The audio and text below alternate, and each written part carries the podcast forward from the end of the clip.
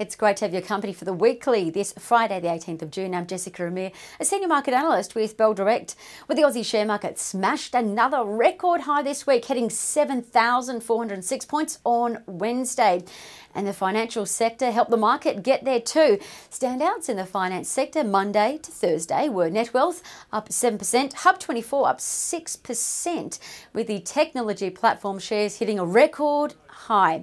Diving to the detail, the best performers in the main indices were ventilator company ResMed, RMD, up 10%, hospital patient monitoring business Pro Medicus up 8 Both stocks hit record highs, and shares in personal loan business MoneyMe, MME, they gained 20%. Their shares also joined the all-time high club too. While TV and newspaper firm Seven West Media rose 19% to a yearly high. On the downside, Whitehaven Coal and American Pacific Borates both lost 14%, and gold producer Northern Star and industrial mineral firm Andromeda Metals both fell 12%. But let's think about what's driving markets because a lot happened economically this week, supporting further stock market growth, particularly banking and consumer spending stocks.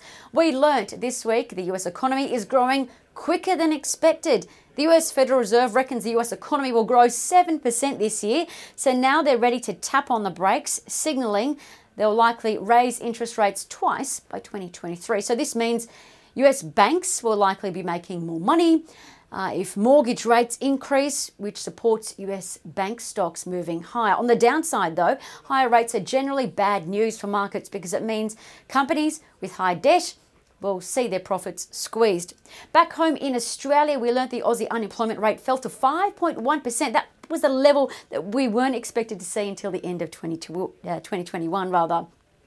And Aussies, they're working more hours too. Hours worked are 3% higher than before COVID. So this supports banks and consumer spending stocks because more people have got jobs, they're spending more, and they're borrowing more.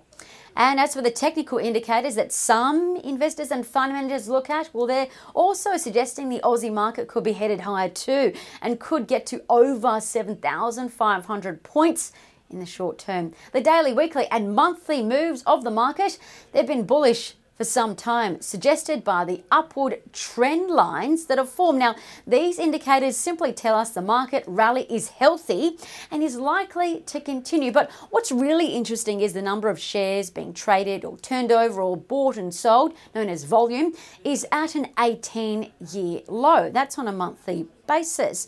So, although the market is at an all time high, investors are cautious, and that's why the market is moving up very, very quietly.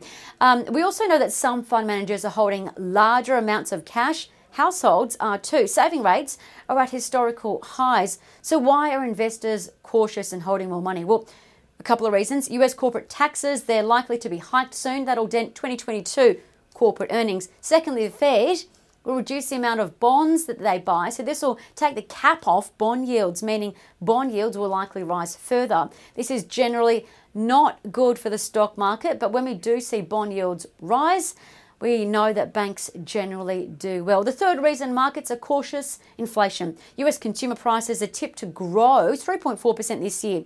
In Australia, prices aren't tipped to grow that much. The RBA reckons inflation will sit between 2 and 3% by 2023. So, factoring all this in, what are some trading ideas worth a thought? Well, although Aussie inflation is low, farmers will probably tell you otherwise. And the agricultural industry actually looks pretty good. It's moving up for three reasons. Firstly, poultry prices are up 23% this year at a record high. Hog prices are up over 60%. Beef prices are up 16% to a record.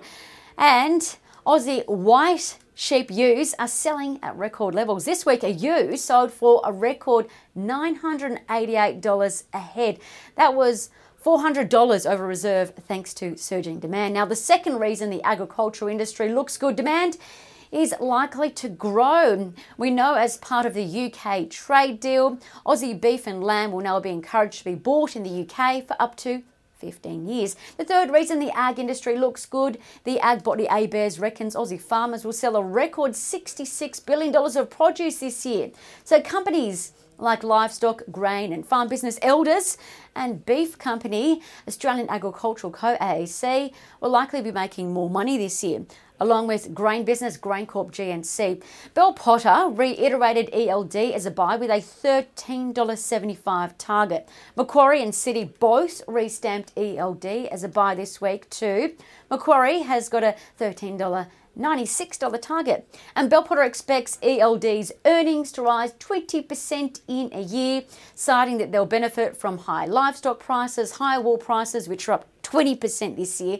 Plus, they'll also benefit from improved crop conditions. And from a technical perspective, those who like to read charts, they'll probably see that ELD's chart is suggesting that their shares will likely rally up, and so could GrainCorp GNC. Uh, so, what to watch next week though? There's a bit of economic news to watch. Australian retail sales data out on Monday for May, and we'll get a services sector pulse check on Wednesday, known as PMI. Now, PMI or the Purchases Managing Index is simply a closely watched forward indicator that tells us how much consumers and merchants have been spending on services. So, it's closely watched by traders, investors, and the RBA, particularly as services account for 70% of economic activity. If the reading is stronger or weaker than expected, and it's likely to be positive, I might add, but either way, uh, if it's weaker than expected, it could move the market lower. If it's better than expected, it could bolster markets.